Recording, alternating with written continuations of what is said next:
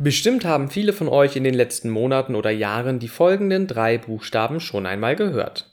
C, I und S. Also kurz CIS. Damit ist in den vielen Kommentaren und Diskussionen in Internetforen und sozialen Medien in der Regel nicht das musikalische CIS als Note gemeint, sondern es handelt sich vielmehr um eine Abkürzung aus dem Bereich der gendergerechten Sprache. Aber was bedeutet es überhaupt, cissexuell zu sein? Das erkläre ich euch nun bei Neunmal klug dem Allgemeinwissenspodcast. Definiert Neues aus der Erklärbar. Ein sogenannter Cis-Mann oder eine sogenannte Cis-Frau lassen sich eigentlich ganz einfach definieren. Sie sind Menschen, die sich dem Geschlecht zugehörig fühlen, das ihnen von einem Arzt oder einer Ärztin bei Geburt zugewiesen wurde. Wenn eine Frau also ein Kind gebärt und dem Arzt sagt, hier, das ist ein Mädchen. Und dieses Mädchen sagt, hey, ich bin ein Mädchen und ich fühle mich auch so, dann ist sie eine cis-sexuelle. Selbiges gilt natürlich auch für die Jungen.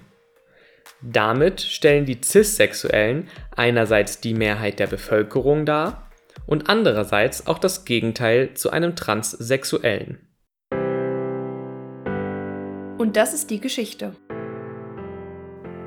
Das erste Mal verwendet wurde der Begriff im Jahr 1991 von Volkmar Sigusch, dem ehemaligen Direktor des heute aufgelösten Instituts für Sexualwissenschaft am Universitätsklinikum Frankfurt. Seine Intention: Er wollte zeigen, dass es eben nicht Transmenschen und die normalen Menschen gibt, was nämlich implizieren würde, dass Transmenschen unnormal wären. Der Begriff cissexuell, der damals noch mit Z geschrieben wurde, war deshalb von Anfang an als Gegenpol für den Transbegriff angelegt. Wer Latein kann, hat das auch direkt erkannt, denn das cis steht für diesseits, das trans hingegen für jenseits. So sagt auch der Deutschlandfunk ganz plakativ, wer trans sagt, muss auch cis sagen. Und jetzt?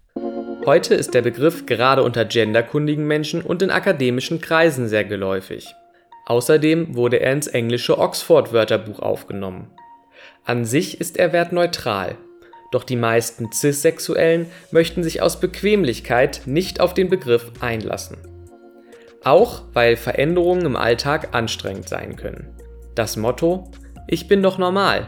Wieso soll ich dafür jetzt einen gesonderten Begriff benutzen? Vielleicht deshalb benutzen einige transgender und transsexuelle Menschen den Begriff eher abfällig und als Label, wie es in vielen Kreisen inzwischen ja auch gern mit dem alten weißen Mann geschieht. Ein weiterer Grund dafür ist vermutlich, dass sie selbst oft genug mit dem Transbegriff gelabelt und einer Gruppe zugeordnet werden. Dies wird in den meisten Fällen aufgrund der eigenen Identifikation der Transperson mit dem Begriff aber eher als unproblematisch gesehen. Doch auch auf sachlicher Ebene steht der CIS-Begriff zunehmend in der Kritik. Ein Faktor wäre, dass der Begriff sehr wenig verbreitet ist und deshalb nicht viele Menschen etwas mit ihm anfangen können. Aber gerade auch feministische Gruppen zeigen gern auf, dass der Begriff durch seine binäre Komponente eine Dualität in der Gesellschaft bestärkt, die eigentlich überwunden werden sollte. Schließlich sollte nicht mehr in hetero, homo, bi, inter, trans, cis und alle anderen Richtungen unterschieden werden, da diese die Spaltungen in der Gesellschaft nur noch fördere. So seien Geschlechter nicht schwarz oder weiß, sondern hätten viele unterschiedliche Schattierungen. Ein weiteres Problem daran sei, dass eine Unterscheidung in trans und cis die lesbischen, schwulen, bisexuellen und auch intersexuellen Menschen zur Masse der genderkonformen Heterosexuellen zählt, obwohl sie durch ihre sexuelle Orientierung und Auftreten oft davon abweichen und in der Gesellschaft auch häufig hart zu kämpfen haben. Einerseits wird durch die Ausdifferenzierung also zu sehr zwischen den Menschen getrennt, zugleich werden aber auch zu viele Gruppen in einen Topf geworfen, so die Argumentation. Ein weiterer Kritikpunkt wären die Geschlechterbilder, die durch den Cis-Begriff unter Umständen noch enger gezeichnet werden, obwohl sie ja eigentlich weiter aufgelöst werden sollten.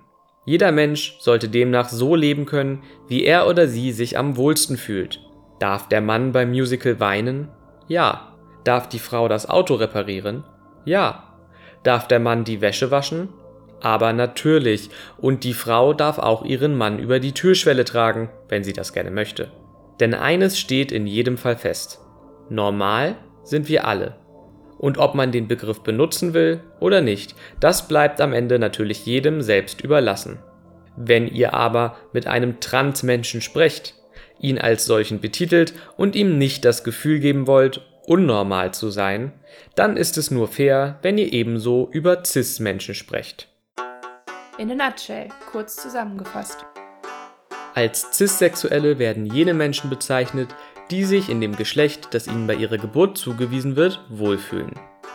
Der Cis-Begriff ist eigentlich wertneutral, aber nicht ganz unumstritten und wird von einigen Seiten kritisiert. Letztendlich soll er nur einen ausgeglichenen Gegenpol zum Trans-Begriff darstellen. Ich danke euch, dass ihr auch bei der fünften Folge von Neunmal Klug wieder reingehört habt.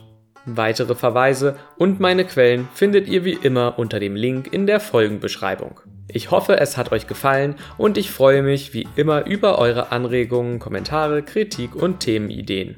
Ein großer Dank geht heute an Felicitas für den Impuls dieses Themas.